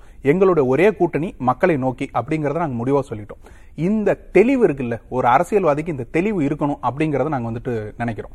நாங்க எது எந்த திசையை நோக்கி போறோம் இன்னும் ஐந்து ஆண்டுகள் கழிச்சாலும் எங்களுடைய பா எதுவாக இருக்கும் அப்படிங்கிற ஒரு தெளிவு எங்களுக்கு இருக்கு. இந்த தெளிவு எல்லா அரசியல்வாதிகளுக்கும் இருக்குமா நல்லது. நினைக்கிறவங்க அழைப்புக்காக காத்திருக்க வேண்டியதில்ல இந்த இந்த பயணம் நல்லது இல்ல இந்த பயணத்தோட இந்த பயணத்தோட போய் விளைவு என்னவா இருக்கும்? நம்ம அதையும் பேசுவோமே. இந்த பயணம் நடக்குது இல்லையா? இதன் மூலமாக ஏதாவது ஒரு விளைவு மக்களுக்கு நல்லது நடக்க போகுதுன்னு நீங்க சொல்லுங்க. இதன் மூலமாக இந்த இந்த இந்த விஷயங்கள் வந்துட்டு வெளிப்படும். பாஜக செய்த இந்த தவறுகள்லாம் வந்துட்டு நாங்க வெளிப்படுத்துவோம். ஏதாவது ஒண்ணு சொல்லுங்க. நடக்குமா? இல்ல இந்த ஊழல்களை நாங்க வெளிப்படுத்துவோம். சொல்லுங்க இல்ல. இல்ல இதன் மூலமாக மக்களுக்கு இந்த நன்மைகள் செய்வோம். நடக்குமா? வெறுமனே நாங்க நடைபயணம் நடக்கிறோங்கிறதுனால என்ன நடக்க போகுது? விளைவு என்ன? நடைபயணத்தோட விளைவு என்ன? அதை சொல்லணும். நீங்க வந்துட்டு இப்ப- பாஜக கொண்டு வந்த? திட்டங்கள்ல பாஜக கொண்டு வந்த திட்டங்கள்ல இப்ப நீட்டை எதிர்த்து நாங்க வந்துட்டு இந்த நடைபயணம் நடக்கிறோம். ஏதாவது சொல்லுங்க. இல்ல. ஏன்னா நீட்டை கொண்டு வந்தது நீங்க தான் இல்ல ஜிஎஸ்டி எதிர்த்து நடக்கிறோம். சொல்லுங்க. இல்ல ஜிஎஸ்டி கொண்டு வந்தது நீங்க தான் ரஃபேலுக்கு ஒப்பந்தத்தை பத்தி நாங்க பண்ணோம். ரஃபேல கொண்டு வந்து ஒப்பந்தம் முதல்ல போட்டது நீங்க தான் எதை தொட்டாலும் முதல்ல செஞ்சது நீங்க தான் இருக்கிறீங்க. அப்படி இருக்கும்போது பாஜகவை எதிர்க்கிறதுக்கு உண்டான சரியான தகுதி உங்கள்கிட்ட இல்லைங்கும் பொழுது வெறுமனே வெற்று நடைபயணமாக இது நடந்து கொண்டே இருப்பார்களே தவிர இதன் மூலமாக நடக்கக்கூடிய விளைவு என்ன? அது நீங்க பார்க்கணும். இதனுடைய ஒற்றை வரி கொள்கை மக்களை பிளவுபடுத்தும் சக்திகளிலிருந்து நாட்டை காப்பாற்றுவது. காங்கிரஸ் மக்களை பிளவுபடுத்தியதா? இப்ப இதையே திருப்பி அவங்களும் சொல்லுவாங்க காங்கிரஸ் வந்து பிளவுபடுத்துறது நாங்க தான் ஒருமைப்படுத்துறோம் அப்படின்னு அவங்க சொல்லிட்டு போவாங்க. ஆனா நீங்க சரியான கொள்கை ரீதியாக அவர்கள் செய்த தவறுகளை அவர்கள் செய்த ஊழல்களை இந்த எட்டு வருஷமா அவங்க வந்துட்டு ஆட்சியில இருக்காங்கல்ல இந்த ஆட்சியில நடந்த தவறுகள் என்னென்ன? இதை சுட்டிக்காட்டி மக்கள்கிட்ட கொண்டு போய் சேர்க்கணுமா இல்லையா? நீங்க அந்த ஆட்சியை வீழ்த்தணும்னாக்க அதனுடைய விளைவுகளை நீங்க கொண்டு போய் மக்கள்கிட்ட சேர்த்தா தானே வீழ்த்த முடியும். ஆனா அதை எல்லாத்தையுமே பண்ணாம பண இருந்து அனைத்தையும் ராகுலே சொன்னாரே. பணமதிப்பிழப்பு மட்டும்தான் பிஜேபியை தனியாக கொண்டு வந்த ஒரு கொள்கை அது கொண்டு வந்த அவர்களுடைய அப்படி நிலைப்பாடு சொல்றீங்க. மத்தபடி பணமதிப்பீட்டை தவிர பிஜேபி நடத்திய எல்லா விஷயங்களுக்குமே அடி போட்டது வேர் வைத்தது காங்கிரஸ் தான். அதனால அவர்களால் இவர்கள் கொள்கைகளையோ சட்டங்களையோ இல்ல திட்டங்களையோ எதையும் எதையுமே இவர்களால் எதிர்த்து பேச முடியல. அப்படி இருக்கிற காலகட்டத்தினால தான் இவர்கள் வந்துட்டு நாங்க வந்து நடைபயணம் போறோம் நடைபயணம் போறோம் ஒருமைப்படுத்துறோம் ஒருமைப்படுத்துறோங்கிறாங்க தவிர அதனுடைய விளைவு ஒண்ணுமே இருக்காது. அது- தன்னை அதுதான் எதிர்த்து தானே நடைபயணம் போவது போலதான் சொல்றீங்களா? நிச்சயமாக. பதில் என்ன? இல்ல நாம் தமிழர் கட்சிக்காரனுடைய கருத்து என்னன்னா காங்கிரசும் பாஜகவும் ஒரு நாணயத்தின் இரு பக்கங்கள் அப்படித்தான் அவங்க நினைக்கிறாங்க. ஆனா காங்கிரசுக்கும் பாஜகவுக்கும் அடிப்படை சித்தாந்தத்தில் நிறைய வேறுபாடுகள் இருக்குன்றது அவங்களால புரிஞ்சு கொள்ள முடியல. அதுதான் அவங்களுக்கு பெரிய சிக்கலா இருக்கீங்க சரிங்களா? அவங்க அவர் அவர் வந்து இல்ல, இருங்க கச்சத்தீவை மீட்கிறோங்கிறதுல இங்க காங்கிரசும் உங்க- பாஜக இங்க வேறுபடுதா காந்தி காவிரிய காந்தி என்னால தமிழ்நாட்டுக்கு காந்தி சாவர்கர்ல இருந்து நான் பேச முடியும். ஏதோ ஒரு நிகழ்வை சொல்லாதீங்க. இந்திய அளவுல நடக்கக்கூடிய நிலைப்பாட்டுல சொல்லுங்க. இல்ல, கச்சத்தீவை மீட்போங்கிறதுல காங்கிரசும் பாஜக வேறுபடுதா? இல்ல காவிரியில வந்துட்டு இங்க தமிழ்நாட்டுக்கு உரிமையை மீட்டு கொடுப்போங்கிறதுல பாஜகவும் இல்ல இதுவும் வேறுபடுதா பாஜக என்பது இல்ல மீத்தேன் ஒரு அரசியல். மூணு சொல்லியிருக்கீங்க பதில். மீத்தேனுக்கு உங்களோட இனியன் நிலைப்பாடு என்ன? பாஜகவோட நிலைப்பாடு என்ன? எந்த இடத்துல நீங்க மாறுபடுறீங்கன்னு சொல்லுங்க எனக்கு. சார் முதல்ல பாஜக என்பது ஆர்எஸ்எஸ் ஒரு அரசியல் பிரிவு. காங்கிரஸ் கட்சி ஆர்எஸ்எஸ் எந்த தொடர்பும் கிடையாது. சரிங்களா? காங்கிரஸ் கட்சி அடிப்படையில் இருந்து பத்தியே பேசலையா? ஆர்எஸ்எஸ் எதிர்க்கக்கூடிய வேறுபாடு? இருக்குன்னு சொன்னீங்கல்ல? நீங்க தமிழகம் சார்ந்து மட்டும் யோசிக்கிறாங்க. நாங்க தேசிய கட்சியாக தேசிய பார்வையோட யோசிக்கிறோம் தேசத்தை? பத்தி தான் சொல்றேன். அந்த அடிப்படையில் ஒரு தேசத்துல ஒரு மாநிலம் பாதிக்கப்படும் போது அந்த மாநிலத்துக்கு எதிராக நீங்க குரல் கொடுக்கணுமா? இல்லையா? நிச்சயமாக. சார், நிச்சயமாக. கர்நாடகாவுல காங்கிரஸ் வந்துட்டு நாங்க காவிரிக்கு ஆதரவா போராடுவோங்கிறது. நீங்க இங்க எதிர்ப்பா போராடுவீங்கறீங்க எப்படி நீங்க வந்துட்டு இந்திய அளவுல வந்துட்டு சொல்றீங்க. அடிக்கட்டுமானமே இவ்வளவு ஆபத்துக்குரியதுன்னு சொல்றாரு. நீங்க மேல் எழும்பக்கூடிய சுவர்கள்ல சொல்றீங்க. அடிக்கட்டுமானம். நாம் தமிழருக்கு முக்கியம் இல்லையா? நீங்க கொள்கை அளவுல இது மாறுபாடே இல்லங்கிறேன் அவரும் நான் வந்துட்டு நான் வந்துட்டு பூணூல எடுத்து காய்ச்சி நானும் பாப்பறேன்னு தான் சொன்னவரா இல்ல. இல்லையா? அந்த மாதிரி இல்ல? நிச்சயமா இல்ல இல்ல? அது ஒரு மார்க்ட் பிக்சர்னு இங்க ஐடி விங் வந்து அப்பவே சொல்லிட்டாங்க. அவர் எந்த இடத்துலயும் தான் உயர் சாதி சார்ந்தவர் எங்கேயுமே அவர் சொல்லவே இல்ல. அவர் எடுத்து காமிச்சாரு? அந்த விமர்சனம் எல்லாமே திமுகவே வந்துட்டு தமிழருக்கு தேவைப்பட்டது அதனால அவர் சொன்னாருன்னு சொல்லிட்டு போனாங்க. அது மாஃப்ட் பிக்சர்னு குஜராத் ங்க சொல்லிட்டு அது- போனாங்க ராமநாதர் கோயில்ல இல்ல அவர் எந்த இடத்துலயுமே ஒரு உயர் சாதின்னு மென்ஷன் பண்ணவே இல்ல. கூட இருந்தவங்க தான் சொன்னாங்க. இன்னொன்னு என்னன்னா அவர் உயர் சாதி சார்ந்தவரே கிடையாது. அவர் பார்சி இருந்து சார்ந்தவர் தான். அடி வாரிசு. ஆனா அவர் முழுக்க முழுக்க கடவுள் எதிர் மத மத எதிர்ப்பை அதிக்கூடிய ஒரு தலைவராக தான் இருக்கிறார். சரிங்களா? அப்படிதான் ராகுல் காந்தி இருக்கிறார்.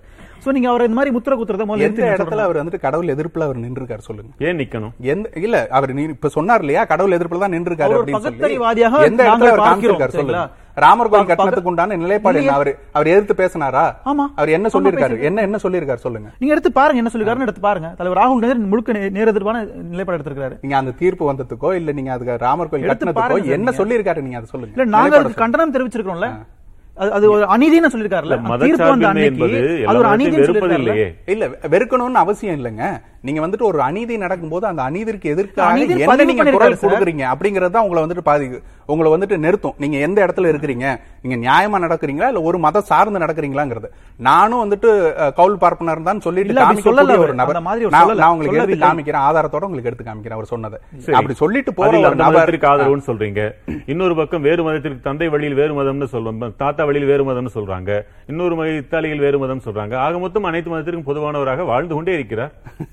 அப்படி வாழ்ந்துட்டா பிரச்சனை இல்லங்கிறேன் அப்படி அவர் வாழவில்லை கொள்கை நிலைப்பாட்டுல அப்படி இல்லங்கறத நான் சொல்றேன். இப்போ இவர் சொல்லும்போது அப்படியே சொன்னாரு மாறினாலும் இருங்க, கூட, இப்ப சீமான் மா- அவர் சீமான் சொல்லும்போது ஒரு சொன்னாரு, பகுத்தறிவு நாம் தமிழர் ஏதோ புரிந்து கொள்ளவில்லை. பேசி நாத்தழும் ஏறி அதன் பின்னர் இப்பொழுது நிலைப்பாட்டை மாற்றிக் கொள்ளவில்லையா இல்ல. இது தமிழர் மதம் என்று வரவில்லையா? அதற்கு ஒரு பூச்சு பூசவில்லையா? நாம் நாம் தமிழர் காங்கிரசினுடைய கொள்கைகளை முதல்ல நீங்க புரிஞ்சு நாங்க இன்க்ளூசிவான ஒரு அரசியல் கட்சி சார். இங்க உள்ள அத்தனை சமயங்களும் அத்தனை மதங்களையும் உள்ளடக்கிய ஒரு கட்சியாக தான் நாங்க செயல்படுறோம். உங்களை மாதிரி ஒரு தீவிரமான நிலைப்பாடுல போய் நாங்க நிற்க விரும்பல சரிங்களா? நாங்க உங்களையும் சேர்த்துக்கிறோம். நீங்களும் இந்த நாட்டில் இருக்கக்கூடியவர்கள் தான் நாங்க உங்களை பாக்குறோம் சரிங்களா? நீங்க தான் வந்து எங்களை ஒதுக்குறீங்கன்ற நாங்க பதிவு செய்யறோம் இங்க சரிங்களா?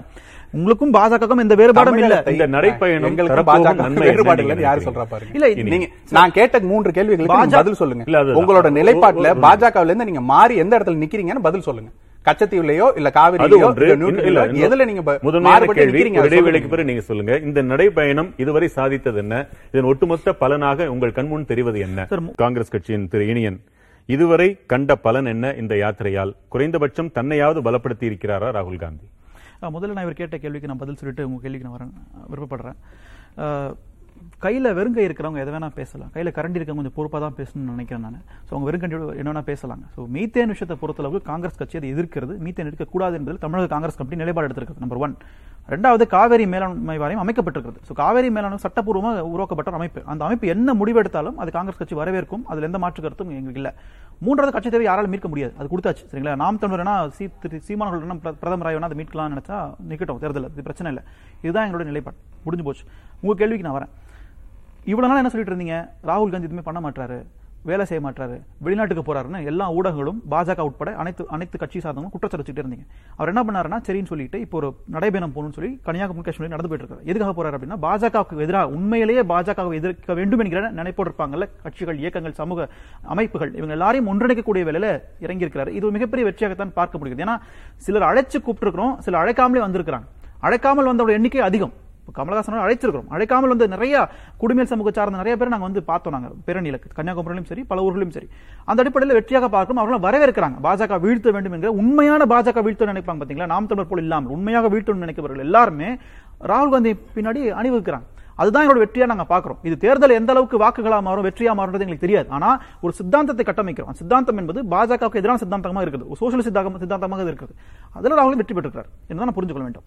இல்ல பருபோக்கில் ஒன்று சொல்லிட்டீங்களே இப்ப உண்மையாகவே பாரதிய ஜனதாவை வீழ்த்த. வேண்டும் என்ற. எண்ணம் நாம் தமிழருக்கு இல்லை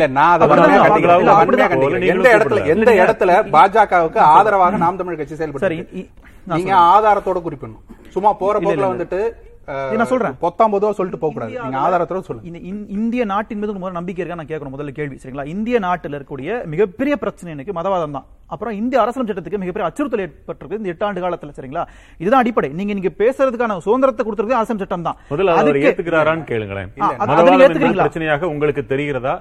இல்ல மதவாதம் மிகப்பெரிய பிரச்சனை. அதை நாங்க எதிர்க்கிறோம். எந்த விதத்திலும் நாங்க அதுக்கு சமரசம் செய்யவே இல்லை. அந்த பாஜகவை ஒன்றுபடாமல் இருப்பதன் காரணம் என்ன? யாரு கூட ஒன்றுபடணும்னு நினைக்கிறீங்க? காங்கிரஸ் நாட்டின் எந்த விதத்துல. மதவாதத்தை எந்த விதத்துல மதவாதத்தை எதிர்த்து காங்கிரஸ் எதிர்க்கிறீர்கள்? நீங்க அதை சொல்லுங்க. காங்கிரஸ் எந்த விதத்துல மதவாதத்தை எதிர்த்து நிக்குது அதை சொல்லுங்க. இல்ல நாங்க எந்த விதத்துல? காங்கிரஸ் ஒரு மதச்சார்பின்மை கட்சி தான் நாங்க சொல்லிட்டு இருக்கோம் முதல்ல அதான் சொல்றோம் இப்ப நீங்க எந்த விதத்துல நீங்க வந்துட்டு எங்கள்ட்ட இருந்து மாறுபடுறீங்க. பாஜகவை நீங்க எதிர்க்கிறதுல எந்த விதத்துல நீங்க எதிர்க்கிறீங்க சார். அவர்களோட கொள்கைகளை எந்த இடத்துல நீங்க விமர்சிக்கிறீங்க எங்க. சொல்லுங்க நீங்க பாராளுமன்றத்துல விமர்சிச்சிருக்கணும் அதை விட்டுட்டு நாங்க வந்து தேசிய- நடத்துறோம் நடைபயணம் நடத்துறோம்னா அதுவா சரியான நில- நிலைப்பாடு காங்கிரஸ் நீங்க என்கிற ஒரு பாஜகவை அமைப்பு, ஒரு இயக்கம் என்பது பாஜகவை வீழ்த்தணும்னாக்க உண்மையிலே உங்களுக்கு அந்த எண்ணம் இருந்துச்சுன்னா இல்ல. நீங்க சரியான நடவடிக்கைகளை நீங்க எடுக்கணும் நீங்க அதெல்லாம் விட்டுட்டு நாம் தமிழர் பாஜகவை வந்துட்டு வீழ்த்துறதுக்கு செயல்படலன்னு சொல்றதெல்லாம் வந்துட்டு சிறுபிள்ளைத்தனமா காங்கிரஸ்? என்கிற ஒரு அமைப்பு வந்து பாத்தீங்கன்னா முழுக்க முழுக்க மதவாதத்துக்கு எதிரான அமைப்பாகத்தான் செயல்பட்டு கொண்டிருக்கிறது அந்த காலத்துல இருந்து இன்னைக்கு வரைக்கும். பாஜக எதிரான அமைப்பு எதுக்கு தனியா உருவாகணும்? இங்க மதவாத அமைப்பாக இருந்திருந்தா? இங்க இருக்க முடியாம இருந்த பல பேர் தான் ஓடி போயிருக்காங்க அங்க இருக்காங்க இப்போ. ஆமா. அப்ப எப்படி நாங்க மதவாதம் இருக்கிறவங்க தான் அங்கே இருக்கிறாங்க அங்க இருக்கிறவங்க அது-. உங்களுடைய பார்வை. அது. உங்களுடைய பார்வையாகத்தான் இருக்கிறது தவிர நாங்க வந்து மத சார்பற்ற கட்சி தான். இந்திய அரசியல் திட்டத்தை நாங்கள் வந்து ஏற்றுக்கொள்கிறோம். அதுல மத சார்பின்மை தான் கொடுக்கப்பட்டிருக்கிறது. ஆனா முழுமையா ஏற்றுக்கோம். நீங்க வைக்கக்கூடிய குற்றச்சாட்டு வந்து ஒரு ஒரு- ஒரு ஒரு பொதுவான குற்றச்சாட்டு அல்ல அது. அது அது நீங்க சொல்ற ஒரு சின்ன குற்றச்சாட்டு அது. அதுதான் சொல்றேன். நீங்க பொத்தாம் பொதுவா குற்றச்சாட்டு வச்சுட்டு போகாதீங்கன்னு சொல்றேன் ஆதாரம் செந்தில் இல்லாம. ஆறுமுகம் பாரதிய ஜனதா கட்சியை தவிர்த்து மற்ற எல்லா கட்சிகளோடும் உங்களுக்கு ஒரு நல்ல நட்புறவு இருப்பதாக தான் தெரிகிறது. அரவிந்த் கெஜ்ரிவாலோட ஆகட்டும் காங்கிரஸோட ஆகட்டும் மமதாவோட ஆகட்டும் காங்கிரஸ் குடும்பம்னா கமல்ஹாசன் தந்தை வழியிலிருந்தே சொல்வார் இல்லையா? திமுகவோடும் திரை உறவு இருக்கிறது திரை மறைவு உறவு இருக்கிறதா இல்லையா என்பதை நாடாளுமன்ற தேர்தல் தான் சொல்லணும் அது வேறு. ஆனால் பாஜகவின் பி டீம் என்று துணிந்து காங்கிரஸ் சொல்லியது உங்களுக்கு தேர்தல் காலத்துல. அதை அந்த ஒரு ஒற்றை சொல் பழியை தீர்ப்பதற்குத்தான் ப- நீங்களே கூப்பிட்டு நான் வரேன் பாத்தீங்களா அதுக்காக தான் இதுவா? இல்லை இல்லை இது இப்போ தான் வந்து ஒரு பகுத்தறிவு நிலைப்பாடுங்கிறது இப்போ புதுசாக எடுத்ததுங்கிறது கிடையாதுங்க. தொடர்ச்சியாகவே அவரோட ஒவ்வொரு காலகட்டத்திலையும் அவரோட கருத்துக்கள் செயல்பாடுகள் விஷயங்கள் எல்லாமே வந்து தன்னை வந்து ஒரு பகுத்தறிவுவாதின்னு சொல்லித்தான் வந்திருக்காரு. இன்னைக்கு வந்து மிக எளிமையாக என்ன நிலைப்பாடு எடுத்திருக்கலாம். பெரும்பான்மை மக்களோடு சேர்ந்து பாஜகவோடு ஒரு ஒட்டுறவோடு போயிருந்தா இன்னைக்கு வந்து மத்திய அமைச்சரில் மத்திய அமைச்சர் எளிமையாக ஆயிருக்க முடியும் அல்லவா? இன்னைக்கு எதிர்நீச்சல் போடக்கூடிய நிலைப்பாடு எடுத்துத்தானே இவர் போயிட்டு இருக்காரு. அதுதானே அவரோட அரசியல் பார்வையா இருந்துட்டு இருக்கு வலதுசாரிகளும் உங்களை காங்கிரஸோட பி டீம்னு கூட உங்களை சொல்ல மாட்டேங்கிறாங்க. ஆக அவர்கள் தெளிவாக தங்களது பி டீம் என்று சொல்லப்படுவதை அவர்களும் விரும்புகிறார்களான்னு கேட்கிறேன். இல்ல இல்ல இப்ப பாஜகவோட பி டீம் பி டீம் அப்படின்னு சொல்றது அவங்களோட உல்லாசை வந்து அவங்க வெளிப்படுத்திக்கிறாங்களே தவிர எங்கள் கருத்தியல் ரீதியாக ஒவ்வொரு சமயத்திலும் வெளிப்படுத்தி எடுத்து வந்திருக்கிற ஒவ்வொரு நிலைப்பாடுகளையும் தொடர்ச்சியா பாத்தீங்கன்னா அது அப்பட்டமா தெரியும் அது. ஆக இந்த அளவிற்கு இந்த அளவிற்கு ஒரு பயணத்தில் ஒன்று சேர்றீங்க. அந்த நோக்கம் சரியானது என்றால் அகில இந்திய அளவில் ஒன்று சேர வேண்டிய அரசியல் ரீதியாக ஒன்று சேர வேண்டிய கட்டாயம் உங்களுக்கு புலனாகுதா? இல்லை அதுதான். சரி, அதுக்கான நிலைப்பாடுகளை எடுக்க வேண்டிய காலம்ங்கிறது வேற. அது வந்து தலைவர் வந்து அந்த எலெக்ஷன் டைம்ல என்ன நிலைப்பாடு எடுக்கிறாரு பின்னாடி தெரிய வரும். இன்னைக்கு அந்த நிலைப்பாடை எடுக்க வேண்டிய அவசியம் இல்லை. ஏன்னா எங்களை வலுப்படுத்திக்க வேண்டிய நிலை தான் இன்னைக்கு முக்கியம் அப்படிங்கறத தான் தொடர்ச்சியா பார்த்துட்டு வந்திருக்கிறோம். மதவாத சக்திகளுக்கு எதிராகத்தான் நின்றாகணும் அப்படிங்கிறது வந்து தெளிவாக வந்து அவரோட நிலைப்பாட்டை சொல்லிட்டு வந்துட்டு இருக்காரு. அதனால இப்ப இன்னைக்கு இந்த சப்ஜெக்ட் இன்னைக்குன்னா ஜோடோ யாத்திரை நடக்குது. இதுல இருந்து காங்கிரஸ் வளர்ச்சியா வீழ்ச்சியா அதெல்லாம் பத்தி இங்க பேசுறதுக்கு இல்லை. நாங்கள் எங்கள் நிலைப்பாடு இதுதான். அரசியல் ரீதியாக எங்களோட நிலைப்பாடுகள் இதுதான். இந்த கொள்கை கோட்பாடுகளுக்கு முன்வைத்து கட்சியாக இல்லாமல் அங்கே ஒரு பயணம் நடக்கிறது. ஒரு அனைத்து கட்சி கூட்டம் நடப்பது மாதிரியான ஒரு சூழலாக கருதி தான் அங்கே போய் நம்ம கலந்துக்கிறோம். அவர் மட்டும் இல்லை தமிழ்நாடு முழுக்க இருக்கக்கூடிய நிர்வாகிகளும் சேர்ந்து அங்கே டெல்லியில் போய் கலந்துக்கிறாங்க. இந்த சமயத்தில் இன்னொரு இது சொல்லணும். நண்பர் வந்து பத்தாம் பொதுவாக ஒரு போகிற போக்கில் சொல்லிட்டு போகாதீங்க நாம் தமிழர் நண்பர் சொன்னார். இந்த பக்கம் துண்டு போடுறாரு அந்த பக்கம் துண்டு போட்டிருக்காரு. எந்த பக்கமும் துண்டு போட வேண்டியதில்லை. கொள்கையின் மீதுதான் மக்களின் மீது மட்டும்தான் துண்டு போட்டு வந்து தொடர்ச்சியாக வேலை செஞ்சுட்டு இருக்கிறோம் அது கிராம சபைகளை இவர் முன்னெடுத்தப்பிலிருந்தே புரிஞ்சுக்கலாம். இன்னைக்கு வந்து களத்துக்கு போகல களத்துக்கு போகல அப்படின்னு அங்கங்க அப்படி நாங்கள் களத்தில் நிற்பவர் களத்தில் நிற்பவர் அப்படின்னா கிராமங்கள் வளர்வதற்கு தேவையான விஷயம் கிராம சபைங்கிற விஷயத்தை முன் வச்சு பேச தான் ஏன் இன்னைக்கு வந்து கமல்ஹாசன் அவர்கள் பேசுவதற்கு முன்பாக அந்த கிராம மக்களுக்கான சபையை பத்தி இங்க பேச்சே இல்லையே. முன்னாடி. இல்ல இல்ல, தமிழ்நாடு. தமிழ்நாடு அரசியல் களத்துல இன்னைக்கு ஒரு ஒரு அரசியல் கட்சி தலைவரா இருந்து சபையில அரசியல் செயல்பட்டு கட்சி கொண்டு தலைவரா வருவாங்க. இருந்து நேரா போய் உட்கார்ந்து பேசின களத்துக்கு போகல களத்துக்கு போகல நேரா போய் உட்கார்ந்தாரு அவர் உட்கார்ந்ததுக்கு அப்புறம் தான் இன்னைக்கு உண்மையிலே ஊடகவியலாளர் எல்லாத்துக்கும் தெரியும் கிராம சபை என்று ஒரு பேசு பொருளானதில் மக்கள் நீதி மையத்தின் பங்களிப்பும் கமல்ஹாசன் அவரின் சொல்லுங்க அதிகமா. யாத்திரையால் யாருக்கு பலன் நினைக்கிறீங்க யாத்திரையால்? கமலஹாசனுக்கு ஒரு பிம்பப்படுத்துகிறார் அவ்வளவுதான் ரெண்டாயிரத்தி பத்தொன்பது தேர்தல் அந்த கூட்டணி பிரகாரம் வந்து அந்தமான்ல டிஎம்சியும் மக்கள் நீதி மையமும் கூட்டணி கட்சிகளாக இருந்திருக்காங்க. இப்போ அந்த கூட்டணி தொடருதா இல்லையான்றது நமக்கு இன்னும் தெரிய மாட்டேன் ஏன்னா அந்த கூட்டணி உடன்பாடு ஏற்பட்டு நாங்கள் வந்து உங்களுக்கு ஆதரவு தெரிவிக்கிறேன்னு சொல்லி சொல்லியிருக்கேன் ஸோ இப்போ இவர் இந்த யாத்திரையில் ராகுல் காந்தியோட யாத்திரை நடக்கும்போது மம்தா அவர்கள் எப்படி பார்ப்பாங்க? அப்படின்றது ஒரு பாயிண்ட்டை நம்ம பார்க்க வேண்டியது இருக்கு. ஏன்னா மம்தாவும் கமல்ஹாசன் மீண்டும் மீண்டும் நீங்க சொல்றது தன்னுடைய பிம்பத்தை மட்டும் வளர்த்துக் கொள்வதற்காக கமல் சொல் போகிறார் தமிழ்நாட்டில் இப்போ வந்து அதை தாண்டி வேற எதுவும் இல்லையா? ஏன்னா இப்போ? வந்து அவர் இப்போ படங்கள் குறைவாகி விட்டது விஜய் டிவில பேசுறாரு. அப்படின்ற போது